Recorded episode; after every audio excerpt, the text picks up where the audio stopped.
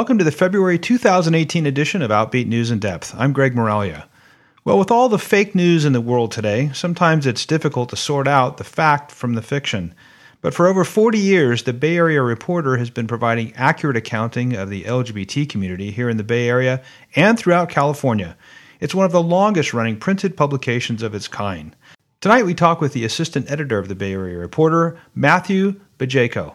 He's going to tell us about the history of the paper and what they're currently covering in the ever fascinating world of San Francisco politics. It's all coming up next, right after your Outbeat Radio News for this Sunday, February 25th, 2018.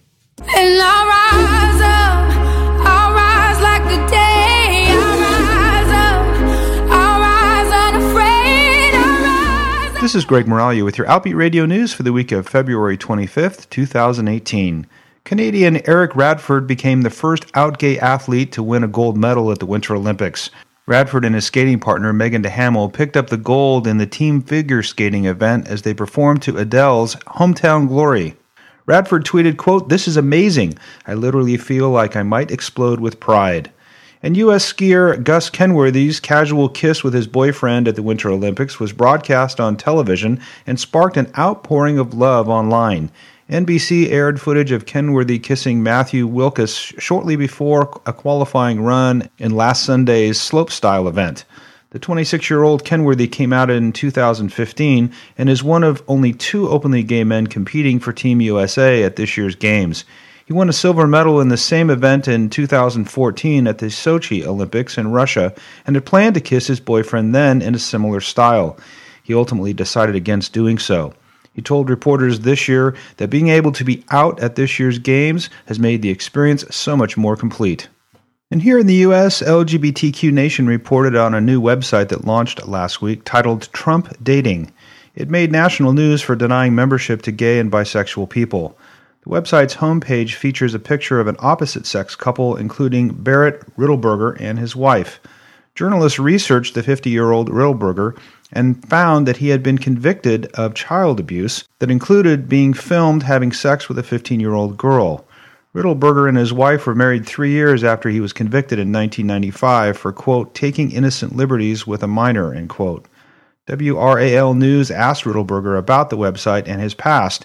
He told reporters that he had already paid his debt for something he did 25 years ago and refused to answer questions unless reporters promised to write only about the present, not the past. The website asks potential new users if they are a straight man or straight woman and also lets them choose between being either happily married or unhappily married.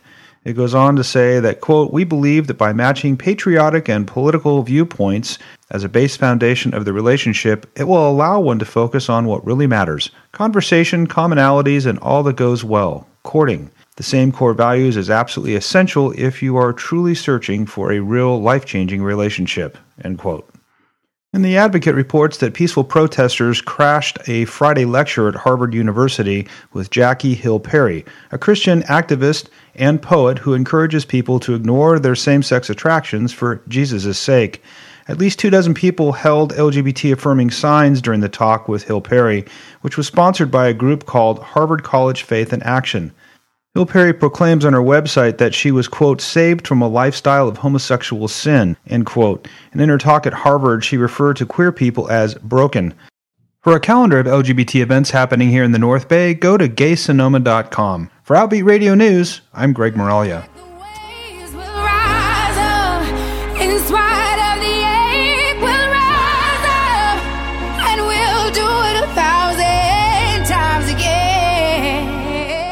Staying informed in these tumultuous times is both important and challenging, and finding solid and reliable news sources is critical to being able to sort out fact from fiction.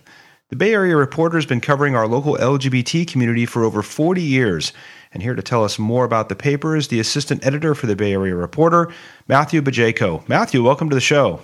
Thank you. Well, it's great to have you here tonight.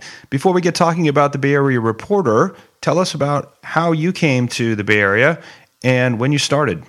Well, I'm originally from Connecticut, and I moved to San Francisco 20 years ago uh, in January of 1998.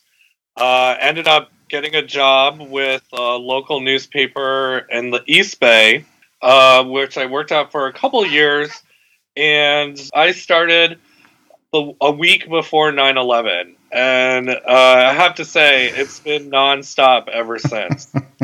I bet. Talk about jumping right into it.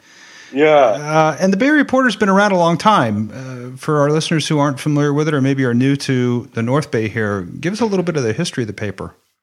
So it launched in 1971, and uh, we've been uh, continuously publishing every week ever since. Uh, we're one of the one of the oldest uh, LGBT newspapers in the country. Um, our founding publisher Bob Ross passed away back in 2003, uh, and uh, the legal counsel for the paper, who was a good friend of Bob's, uh, Tom Horn, then uh, took over as the publisher of the paper, and he oversaw the Bob Ross Foundation, which at, at the time technically owned the paper. But uh, under California law, uh, it had about five years in order to find a buyer. And uh, a deal was made a couple years uh, into that five year period where our longtime kind of office manager, Michael Yamashita, was able to become the majority owner of the newspaper um, and the other majority owners was the foundation and two gentlemen who used to work at the San Francisco Examiner. Just at the end of last year, the two uh, straight men who co-owned the paper sold their ownership to Michael. So Michael now is is basically the full owner of the BAR, and he is uh, uh, a gay Asian uh, American man and, and one of the few people of color to run a LGBT newspaper in the country. So we're really proud of the the fact that Michael, you know, was able to purchase the paper and is from the community, which is really important when I think you're covering the LGBT community here in the Bay Area, and and you know we really cover California um, and sure. the nation. Sure. Now, where is the paper physically based at? Where are your offices? We're in San Francisco, like a block away from the LGBT Community Center off of Market Street. A great location, right in the center of it all, for sure. So the paper's been around since 1971. Uh, it's really become a history book then of all of the major events that have happened in the LGBT community in the last 40 years, wouldn't you say?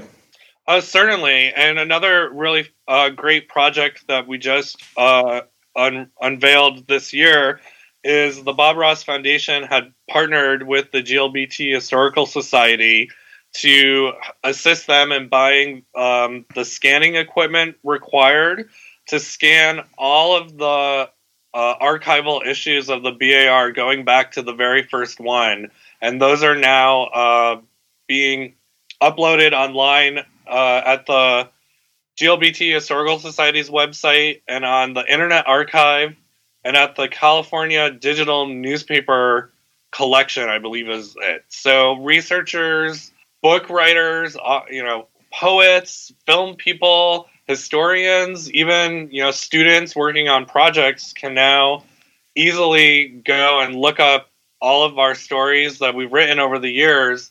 Uh, whereas before, in order to do that, you had to physically come to San Francisco and either go and look at the archived copies at the GLBT Historical Society or go through the old microfiche copies of the paper that are stored at the reading room, the newspaper reading room at the San Francisco Main Public Library here. Hmm. Well, I can tell you as a teacher who teaches an LGBT studies program in Napa, having that as a resource for my students is going to be invaluable.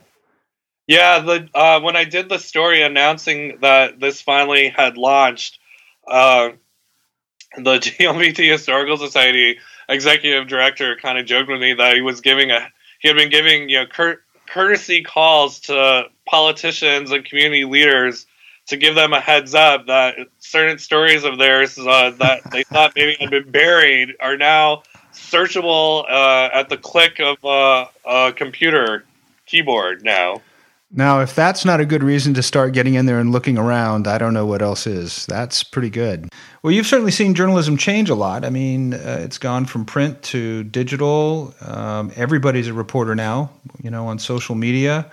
And there's so much news out there, some of it completely made up and some of it somewhere in between. And then there's the truth. And we've talked on the show a lot about, you know, how do you sort out the fact from the fiction? Give us your perspective on that. What's what's the best way for a consumer of news to sort out fact from fiction? Well, I think you have to go to um, sources that you trust, and there are established media outlets that wherever you live, you are well known, and and for the most part, you know, sure, we all make mistakes, um, but you know, journalists and credible news agencies go out of their way when we do make a mistake to correct it and and to learn from those lessons and move forward. But at the end of the day, we're out there to inform people, not to confuse people or manipulate people. Um, whereas there are these fake websites that try to pretend that they're legitimate news sources when they are nothing more than just a mouthpiece for an ideological group or a politician or you know they're not they're not there to educate they're to sway and and form opinions mm-hmm. so so my you know my advice is when you see something posted by a friend or a family member on you know your twitter account or in on facebook really first before you read the headline check the source and so, for you, someone who's been in this industry for an awful long time, uh, tell us what your go to sources are. Where do you go for news beyond the stories that you're covering personally? Well, I subscribe to the email um, and social media accounts of the main LGBT newspapers across the country. So, uh, like the Washington, D.C. Blade, uh, their sister publication in LA, the um, the LA Blade, um, I also the Windy City um, Times in Chicago, the um, Atlanta Atlanta Voice or the Georgia Voice. I don't, I can't remember. They changed their name um, several times, but so that's where I, I go and I I um, read what they're reporting on. Uh, in addition to you know the mainstream press, you know has has been doing a better job of covering LGBT stories. So I I'm a subscriber, you know, daily to the New York Times, and I also um, get the Los Angeles Times email daily newsletter in the mornings. I also get um, Politico's California newsletter, and I what else do I look at? As far as the for for for kind of less, well, it's kind of a mix because they do cover you know arts and entertainment and what I like to call fluffier news stories. But I also the two main gay blogs that I read on a daily basis are Queerty and Towleroad. Mm-hmm. They've been around a long time. Yeah. And what about social media? I mean, I think one of the traps that that I've fallen into is a story will pop up. Maybe it's from uh, an LGBT publication, something that someone has shared, and I'll see the headline. I'll get immediately emotional about it. And then once I click into it, I see, oh, this is something that was printed three years ago. It's not a new story. It's that old story back then. Um, but but individuals are making their own news and and propagating it on social media. What's the solution around that? Are we just going to be stuck with that? Do you think? And we just have to become more discerning, or you know, do these uh, service pro- providers like Twitter and Facebook have some responsibility to do some quality control? Well, I think that the the adage you learn as a in journalism school uh, goes for anything in life, and and you're probably well aware of it. But you know when you when you're taking journalism 101, there's this fun joke that everyone likes to say that so your mother told you that she loves you, get a second source. And and that's what, you know, we have we as journalists have to verify and check um, the facts that people are putting out there because it may not be 100% the case. And their their recollection of the event that happened may not be exactly accurate. Excuse me. I don't share anything immediately that somebody you know has posted on social media uh, until you know we verify it mm-hmm. and i think you make a good point about the interpretation it's it's the example I always like to give CNN and Fox News can report on exactly the same story, and it sounds like two entirely different stories. Well, that happens all the time with local local news as well, and that's why it's also good to support, you know, your local news organizations because you you do want to get a different take. And so, you know, I'll I'll look at um, you know, I, I also check various news aggregator sites for California since that's our main coverage, you know, focus. Mm-hmm. And you'll see the same story reported on, say, by the San Jose Mercury News and the San Francisco Chronicle with completely different headlines. So, you know, the the reporters obviously have their own take on a story and and perhaps they also are their take is kind of influenced by what city they're reporting from. So sometimes, you know, the same event can look very differently if you're in San Francisco or if you're in San Jose, for instance. Right.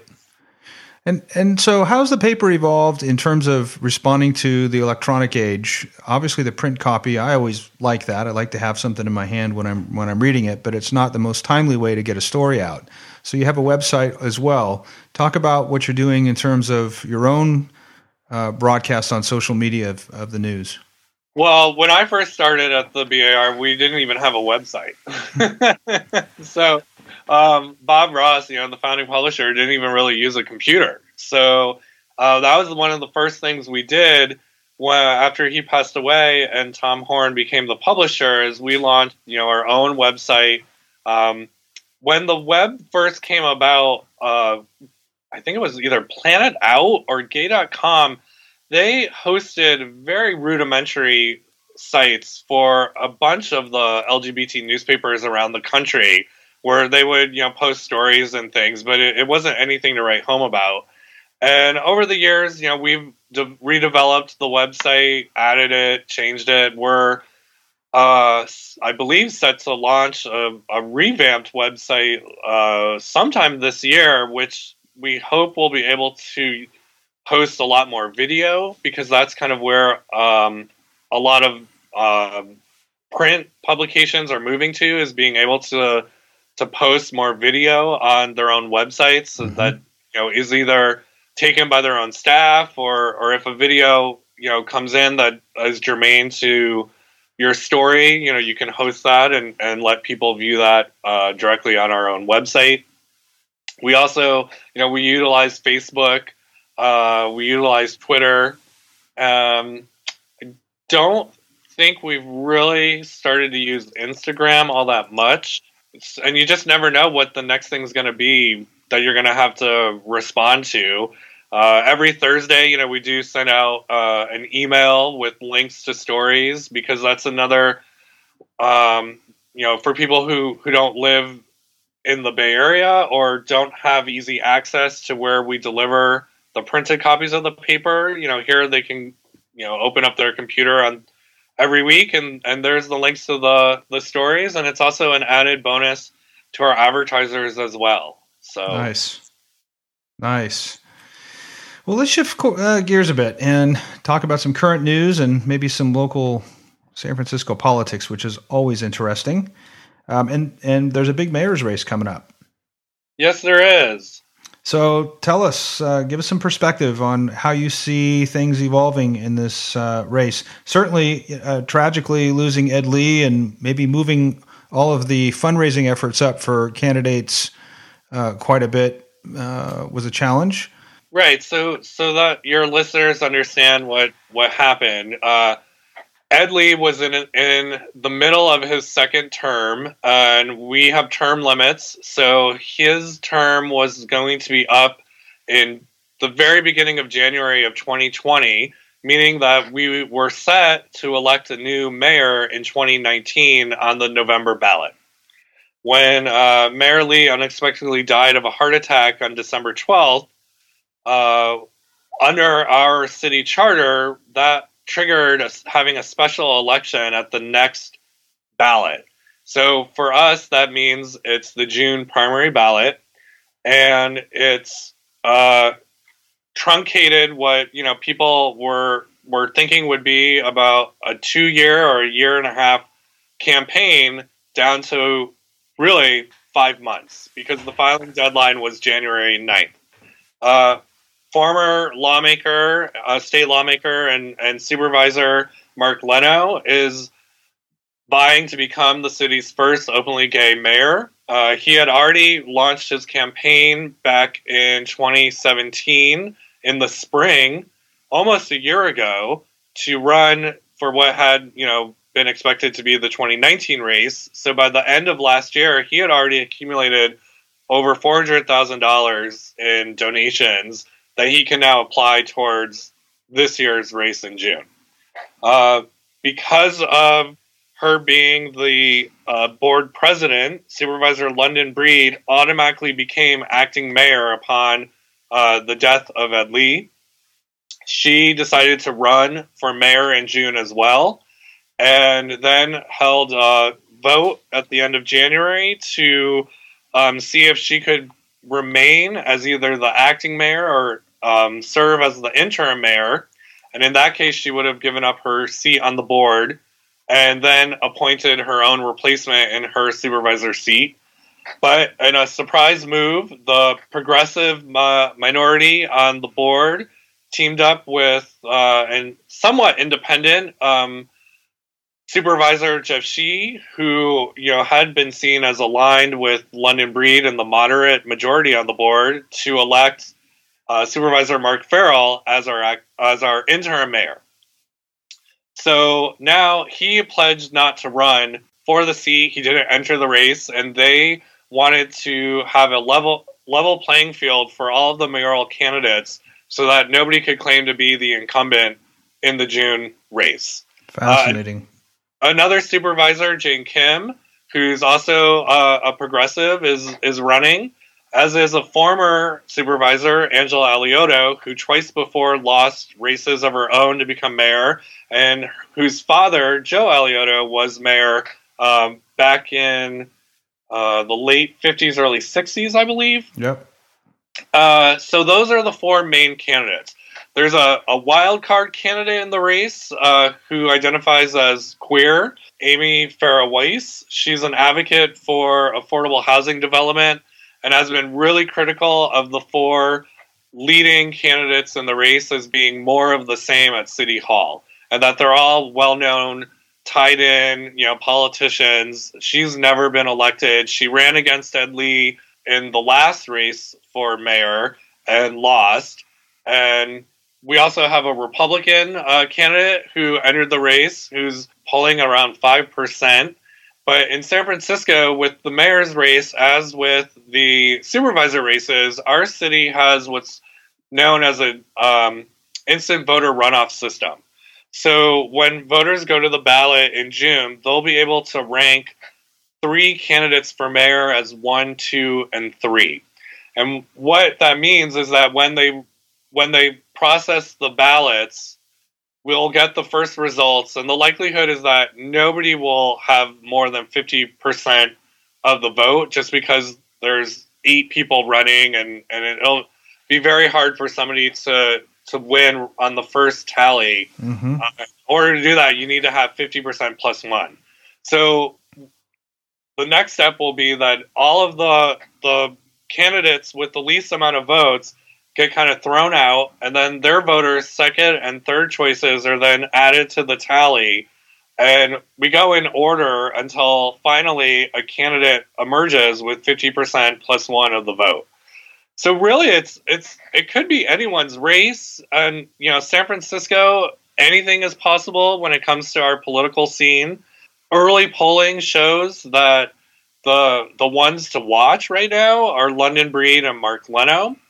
But Jane Kim has been running a, a really smart ground campaign and really focusing on the issues and getting a lot of uh, endorsements from progressive politicians and groups. And she's also, she came very close to winning our state Senate seat two years ago against uh, uh, gay candidate Scott Wiener, who ended mm-hmm. up winning. So I wouldn't count her out either. And um, right now, the main um, focus, you know, that we see in the in the mainstream press has been, you know, Mark Leno has been really out vocal against super PACs and having outside money influence the race. Uh, but you know, people who support London Breed ha- are calling him a hi- hypocrite because he obviously entered the race with a huge amount of cash and a big financial advantage over the other three candidates who just formed their campaign com- committees in January. And he's also taken super, you know, he's he's benefited from super PAC money in the past. So, I mean, frankly, I don't think a lot of everyday residents of San Francisco are paying attention to the race. One, to really care about super PAC money. I mean, the the two big issues in the city right now that voters want to hear about is how you're going to help them afford to live in San Francisco, and how are you going to address our homeless issue.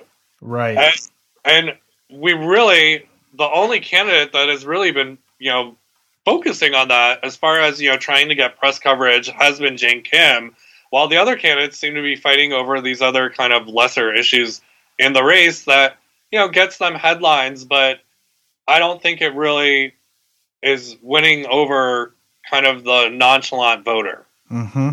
So we'll see what happens. I mean, we're, you know, the, it's still early days, and our paper has teamed up with the Horizons Foundation and KQED to host a mayoral candidate debate uh, in March at the Castro Theater. Um, that's going to be focused solely on LGBT issues. So I think that is going to be a really interesting conversation to see what the candidates have to say there.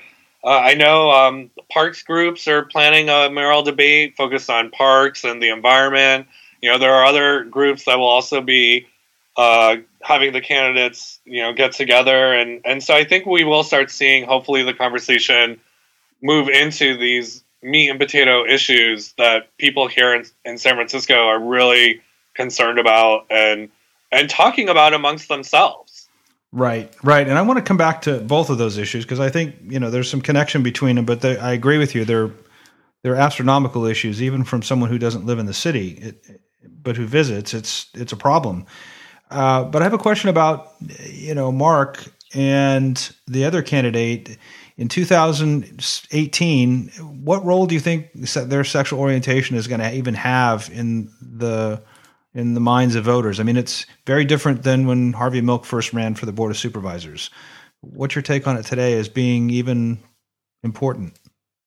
Well, you know, it was 40 years ago that Harvey was sworn in as the first openly gay elected official in San Francisco and in California uh, to the to his seat on the board of supervisors here. So the timing is is really fascinating to me as a as you know covering gay politics that now, you know, four decades later, we could finally see a, a gay man elected mayor of San Francisco. Because a lot of people would would probably tell you that if Harvey hadn't been assassinated, he may have been elected mayor mm-hmm. because he was on that trajectory.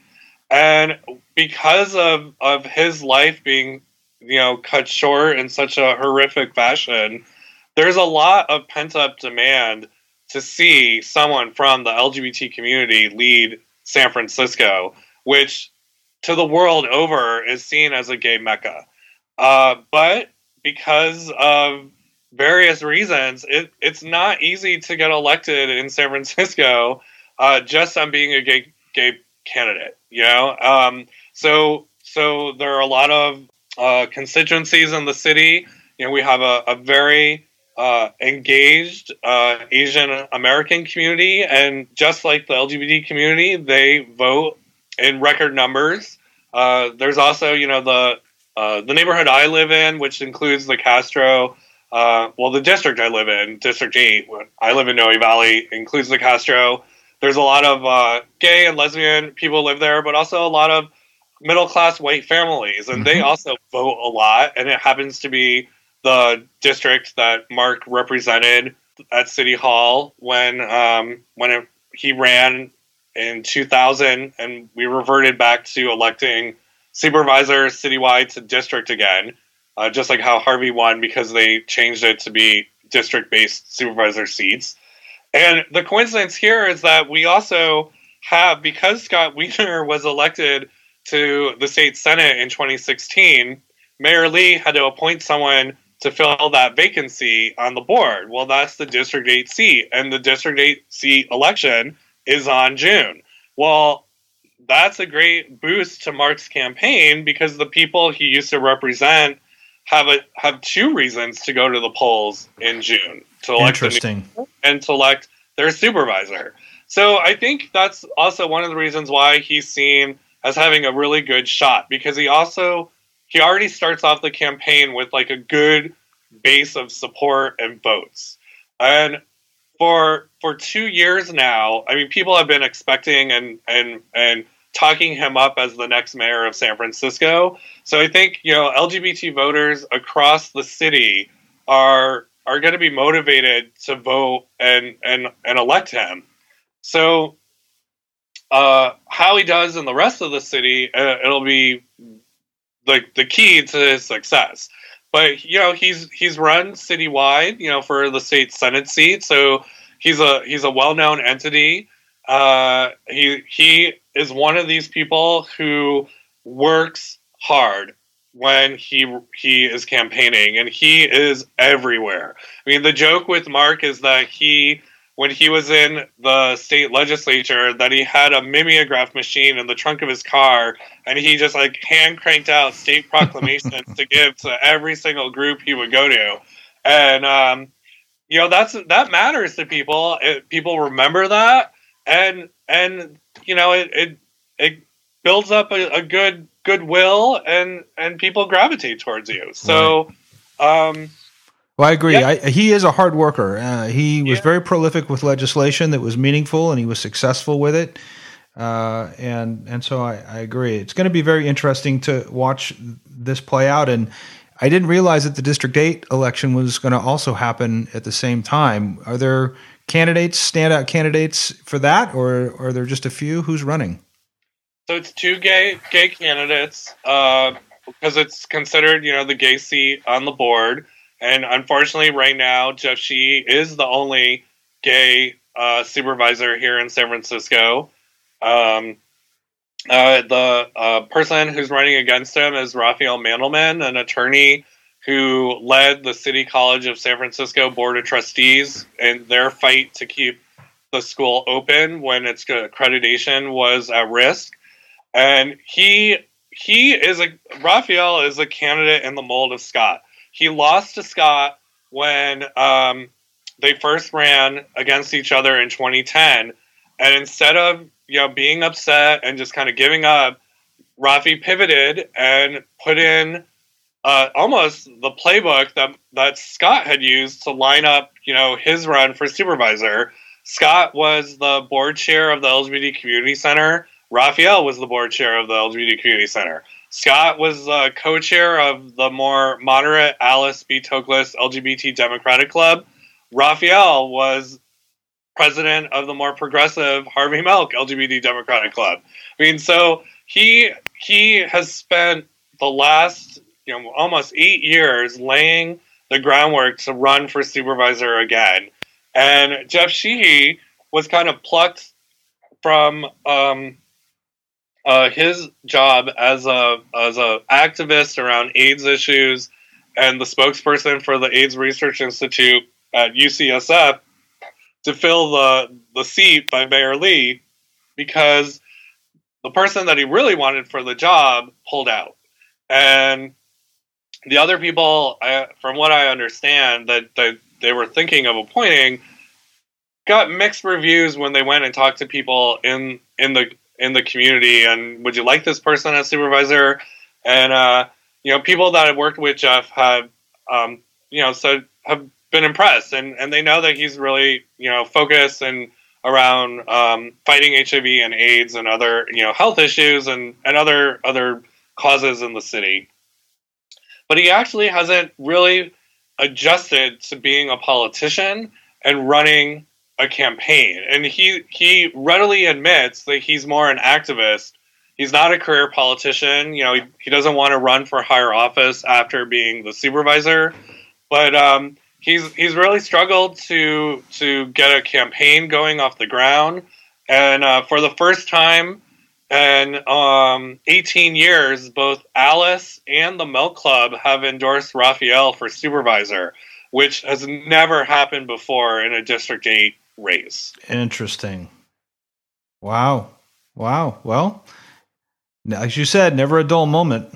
Yeah. And, you know, to tie it back into the mayor's race, uh, which, you know, may, maybe Jeff shot himself in the foot, but he declined to endorse uh, Mark Leno for mayor last year, and the reason he gave was because the mayor's race was was two years out, is going to be in 2019, and he had to focus on you know becoming the supervisor and having to run and you know trying. He was just focused on that. Well, in doing that and making that decision, he opened the door to Rafael, who like early on endorsed Mark Leno, and then Mark Leno returned the favor in the fall and endorsed Rafael for supervisor. Interesting. And now you have Mark and Rafael running together on the same ballot. So, I mean, I don't know. I, I'm, I, I think at this point it looks like Jeff has a really hard road to climb to maintain his board seat just because of the dynamics that he's facing now. The supervisor race doesn't get as much attention normally as a mayor's race. And so by Rafael being, you know, the chosen candidate of the the mayor con- candidate, that I think that gives him a, a, a, big advantage as as you know Mark and Rafael can campaign together now at different events, you know, and and and just kind of help each other out as as they run. Right. Whereas Jeff now, you know, and, and by Jeff, um, Jeff also by him teaming up with the progressives to to oust London Breed as mayor, he also uh, upset a lot of moderate people in the city who don't quite understand why he didn't stick with the moderates on the board and keep London as mayor, especially since everyone kind of views that decision as once again helping Mark in the mayor's race because London can't run as the acting mayor or the sitting mayor, you know, and, and have that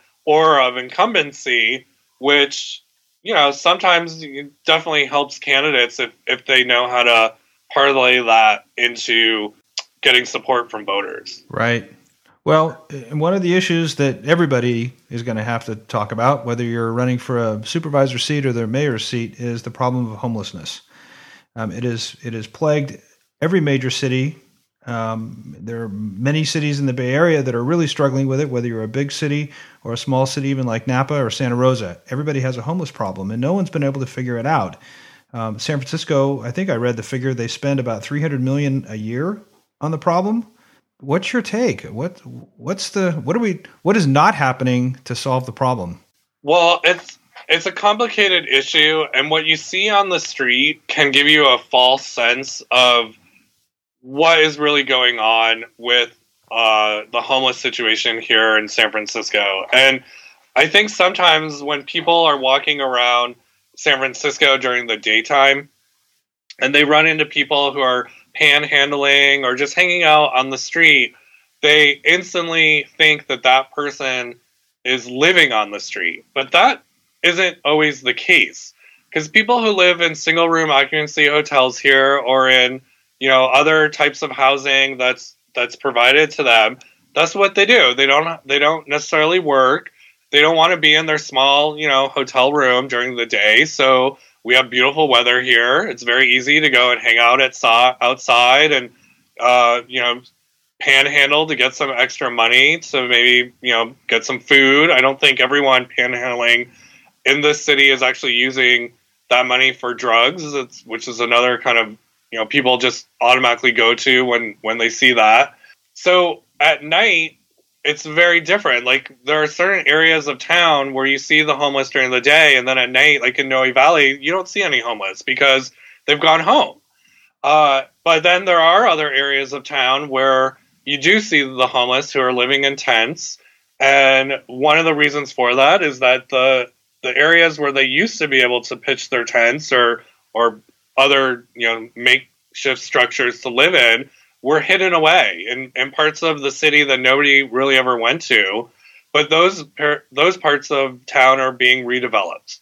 Mm. So they're pushed further into the core of the city um, because it's safer. You know, they're they're they can congregate with other people who are homeless, and uh, during the daytime, you know, it's easier to access the services that are in the central part of the city, or be on the street to to ask for change, or or do whatever that they're going to be doing. Uh, also, you know, in our city, in the Castro in particular, during the daytime, you will see a lot of twenty um, somethings to to late teens hanging out on the streets with like big backpacks and dogs, and you know, they are kind of transients. They're they're not here for for long. You know, they're they're kind of passing through uh, some are coming down from Mendocino because they get jobs working at the, the pot farms up there. And then when the that's done, they kind of migrate south and then they'll go back. So it's it's it's not as easy as like you can't just send somebody into the Castro and pick everybody up and, and think you're solving home, the homeless situation, right? Right. And the other thing that the city has done a really good job at is is housing homeless vets and ensuring that there's no families on the streets. So I think that the city has done a pretty good job in in those respects, but it's it's those hardcore people that refuse to go into shelters, go into what we have are called now navigation centers where you can move in there with your dog, with your friends who you've made on the streets, you can keep all your belongings and hopefully in 3 months time the city will be able to to house you Otherwise, you're you're required to to move out of the navigation center. But it's it's a, a matter of geography that we don't have a lot of land in San Francisco, and because of that, there's a huge demand for all types of housing, no matter if it's low income to middle middle class housing to you know the McMansions. And I don't think that any of our previous mayors have really been able to find, you know, that, that final solution to, to, to really end the problem. And I think that, you know, whoever is elected mayor, that is definitely going to be at the top of the priorities list for them in their first term. Yeah, I agree. it is a multi-layer, very complex problem. Um, and it seems that there's sort of a couple different schools of thought. One school of thought is pass ordinances that make it illegal to camp and move people along or kick them out. The other school of, thought is we need to provide services and shelters and access, but neither seems to consider the idea that you can't have one without the other. You can't tell people they can't camp and or sleep outside without having a place to go, and yet you're not going to solve the problem unless you don't allow unless you stop allowing people to camp. And, and and that's a hard that's a hard pill to swallow, depending upon which camp you're in. Yeah, uh, it's it like like I said, it's a tricky situation, and there there is, you know, whoever the next mayor will be, will have to find that middle road policy that addresses because in in listening to all four of the the main candidates talking all of them agree that it's not humane to have people living on the streets. It's just not safe for them, right. for their health, or for their safety. Um, but how to get them off of the street into housing when they have the right to be on the street? It, that's that's the crux of the issue. And so what you've seen here in San Francisco and and state lawmakers now talking about they're focusing now on on those people who are homeless who have mental health issues and really need to be in, in some sort of uh, facility where they can have their mental health issues be addressed. And so that's why you saw um, just in the last several days, uh, Wiener introduced the bill to make it easier to to put those people into services. And um, London Breed uh, is introducing legislation through the board to actually move that responsibility over to the Department of Public Health. And uh, they're supposed to be designating more beds through the health system here in San Francisco so that they have a place to, to house those people. The other issue that our city is moving forward on, which I think could potentially have a big impact on just the the street environments, uh, is opening the safe injection sites later this summer, where um, inject in, intravenous drug users will be allowed to go indoors into a, a facility overseen by health agencies that are are either nonprofits or privately run. It's it's not going to be staffed by city officials because of the the legal issues involved. But um, you know, to give them a place where they they can shoot up if they if they need to, and and be be cared for, and hopefully be kind of brought into uh, reduction substance use reduction services or harm reduction services, I should say. Right. Well, and of course, there's the obvious health, um, the risk management pieces of that, which if they're getting fresh needles and not using old needles, then the risk of transmitting Hep C and HIV and, and other things drops dramatically. So there are other things that are happening that that are definitely you know will will have an impact also on on just the availability of housing here in San Francisco. The city finally clamped down on the home sharing sites and thousands of units that back in the day used to be rented out as apartments that then had been turned into, you know, tourist hotels basically are now um, off offline. And so those owners of those units, I mean, the, the only course of action well, they have two courses of action now. They can either sit on those units and, and they're not going, you know, to get the income that they had been getting from, from tourists, or they can put those back on the market for renters. So that'll be really interesting to see if if that has an impact this year on on on the the rental stock in the city.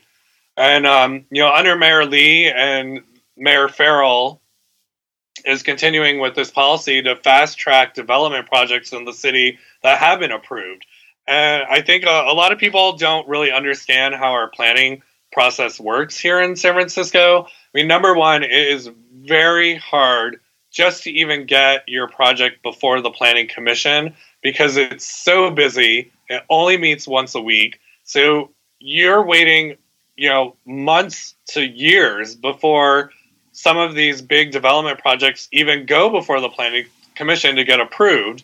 And then people in the in the general public will see a headline or some some post online that the project was approved at the planning commission and think great construction's going to start you know next week.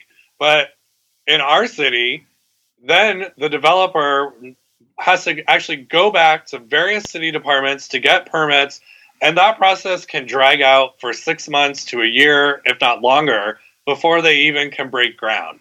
And so the city has has started to try to address that to get these projects moving.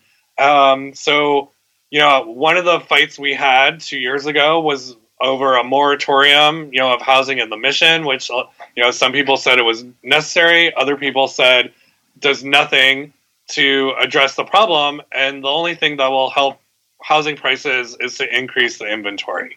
So, you know, the the city is moving in that direction.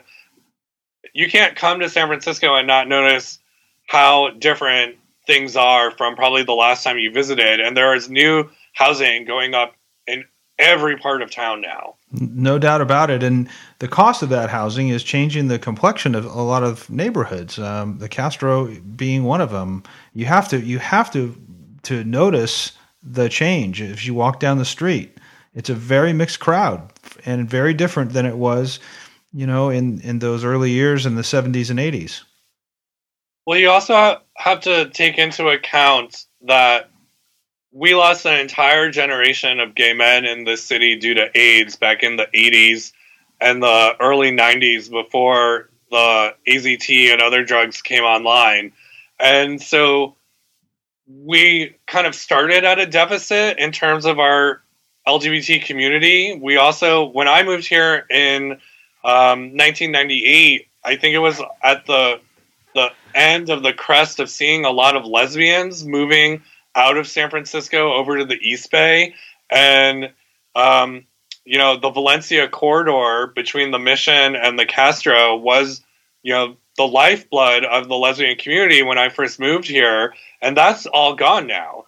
And for those gay men who did survive AIDS and have you know either remained negative or because of the drugs have have been able to uh, live into their golden years, you know, and and starting to retire, they're they're moving to places like Guerneville or Palm Springs or Fort Lauderdale because it's it's so much cheaper to to afford your lifestyle in those other cities, especially when you're retired and you're not, you know, having the same amount of income. But on the flip side, as as we see that migration out, we're not I don't think seeing the same migration in anymore of younger LGBT people because of how much it costs to live in San Francisco, and also for the very fact that they no longer have to live the cities and towns they grew up in because they can be visible in some of these smaller major cities in the Midwest or in the South, and they don't have to move to the coast in order to live out and proud as as you know a member of the LGBT community anymore. Right. Yeah, and that's a good thing. That's that's a good thing. But I think the Castro uh, will remain, you know, the city's major gay neighborhood for a while. I think people are committed to the neighborhood, whether they're homeowners, they're business people. You know, with some of these new um, buildings that have gone up along Upper Market Street, along the Castro district, a lot of uh, empty nesters, uh, gay gay guys, you know, who maybe did have kids from previous relationships, and you know they're now uh, grandparents. You know they they've wanted to move back into the city, moved into some of those buildings. Uh, so so the problem with this is that it's all anecdotal. It's like you said, it's like you're basing it on the fact that you're walking through the Castro on a Saturday afternoon. Well, mm-hmm.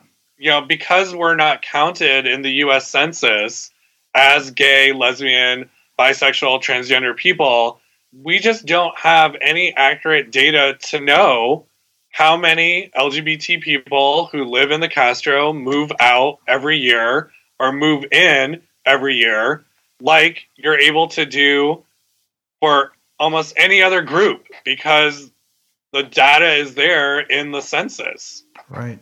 It's it's one of my biggest frustrations as a reporter working at a gay newspaper covering the LGBT community because I wish we we had access to that data. Uh, it's one of the I I would say the biggest disappointments to come out of the Obama administration that they were not able to get that um, onto the 2020 census. And now it's not even looking that good to see that question be added to the 2030 census. So it's really disheartening. The the only thing I can say is that here in California, and this has been another big story that I actually won a journalism fellowship uh, last year to to cover, is the growth of state and local governments and other entities adding what we call SOGI questions to their own surveys and forms and data. And SOGI is the acronym for sexual or orientation and gender identity. Oh, yeah, okay.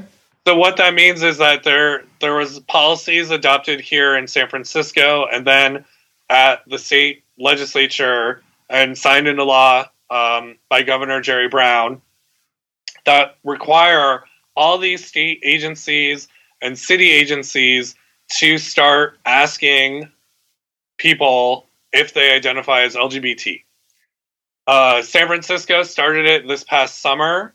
Uh, the state agencies uh, that deal with health uh, have to start doing it by uh, this July. And then uh, the following year in 2019, the education and some business focused state departments have to start collecting that data as well.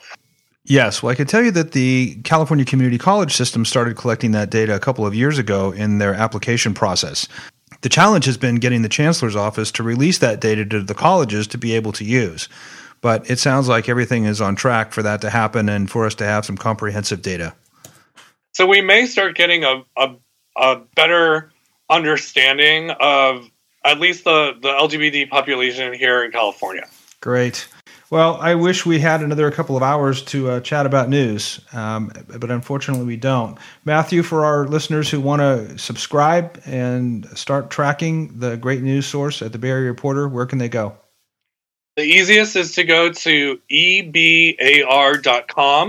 It's our website, and on the website you'll be able to sign up for the weekly newsletter. Uh, check out our uh, you know weekly coverage, and also you can download uh, uh, PDF versions of the paper, which publishes every Thursday. Perfect. And if you missed that website, we'll have it on our own website at outbeatnews.com. Matthew Bajko, thank you so much for spending some time with us and getting us caught up on the fascinating politics of San Francisco. Thanks, Greg. Really appreciate the opportunity.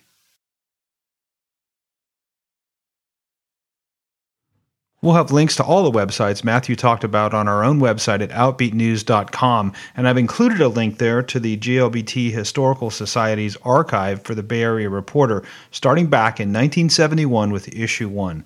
It's really an invaluable resource of local LGBT history.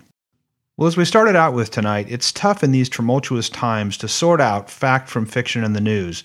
But it's more important than ever that as a member of this community or an ally that you stay informed with accurate and current information. We invite you to follow our Facebook and Twitter feed using the links at outbeatnews.com and to follow other reliable sources like the Bay Area Reporter. The President's budget proposal seeks to cut funding for public radio and to stations like KRCB that are committed to providing you with accurate, objective sources of news. Local long-standing news organizations and public radio stations like KRCB need your support to keep you informed. You can learn more about how to do this at donate.krcb.org. For now, our hour is up, but I'll be back next month with representatives from Sonoma County Pride who will be here to tell us about the move back to Santa Rosa for this year's Pride celebration and to share details about the three days of celebration they have planned. Join us next Sunday night for Outbeat Radio's Living Proof with Sheridan Gold and Dr. Diana Greer. That's at 8 p.m. and only here on KRCB FM, Radio 91. In the meantime, have a great week, and thanks for spending your Sunday night with us.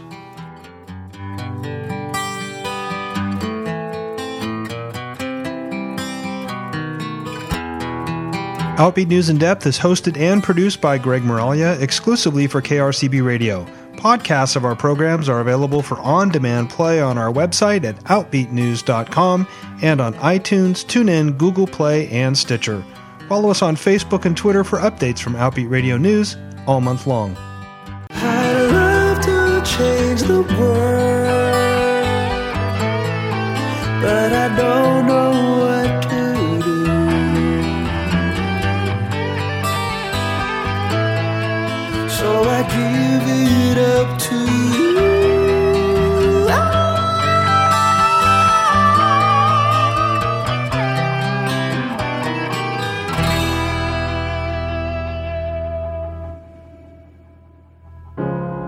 broken down and tired of living life on the merry-go-round, and you can't find a fighter. But I see it in you, so we gon' walk it out. Move mountains. We gon' walk it out and move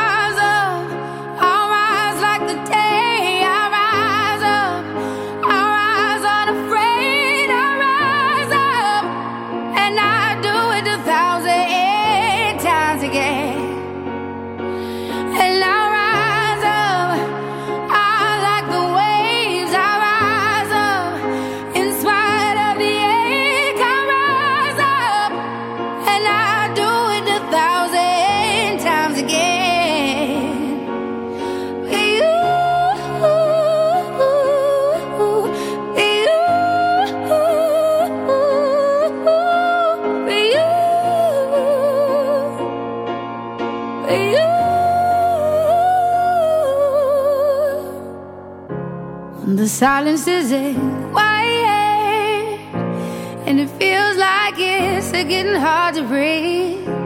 And I know you feel like dying, but I promise we'll take the world to its feet. Move mountains, bring it to its feet.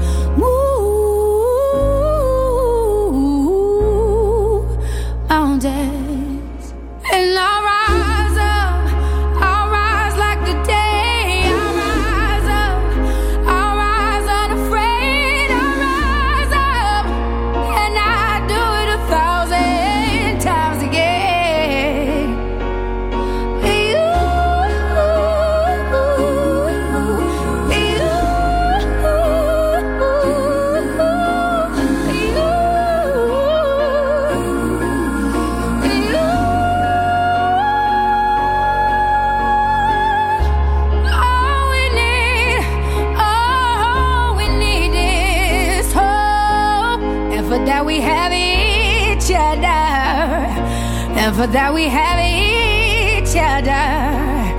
And we will rise, we will rise, we will rise. Oh, we'll rise. I'll rise up, rise like the day. I'll rise up in spite of the ache.